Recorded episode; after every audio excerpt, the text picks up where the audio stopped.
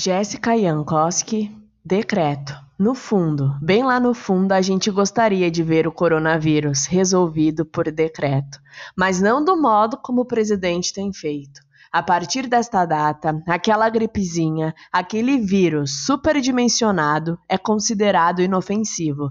E sobre ele, vocês podem trabalhar, cambada. A quarentena está extinta por lei. E maldito seja quem resolver acreditar nos números. Não há vírus aqui, tá ok? Mas o coronavírus não se resolve por decreto, infelizmente.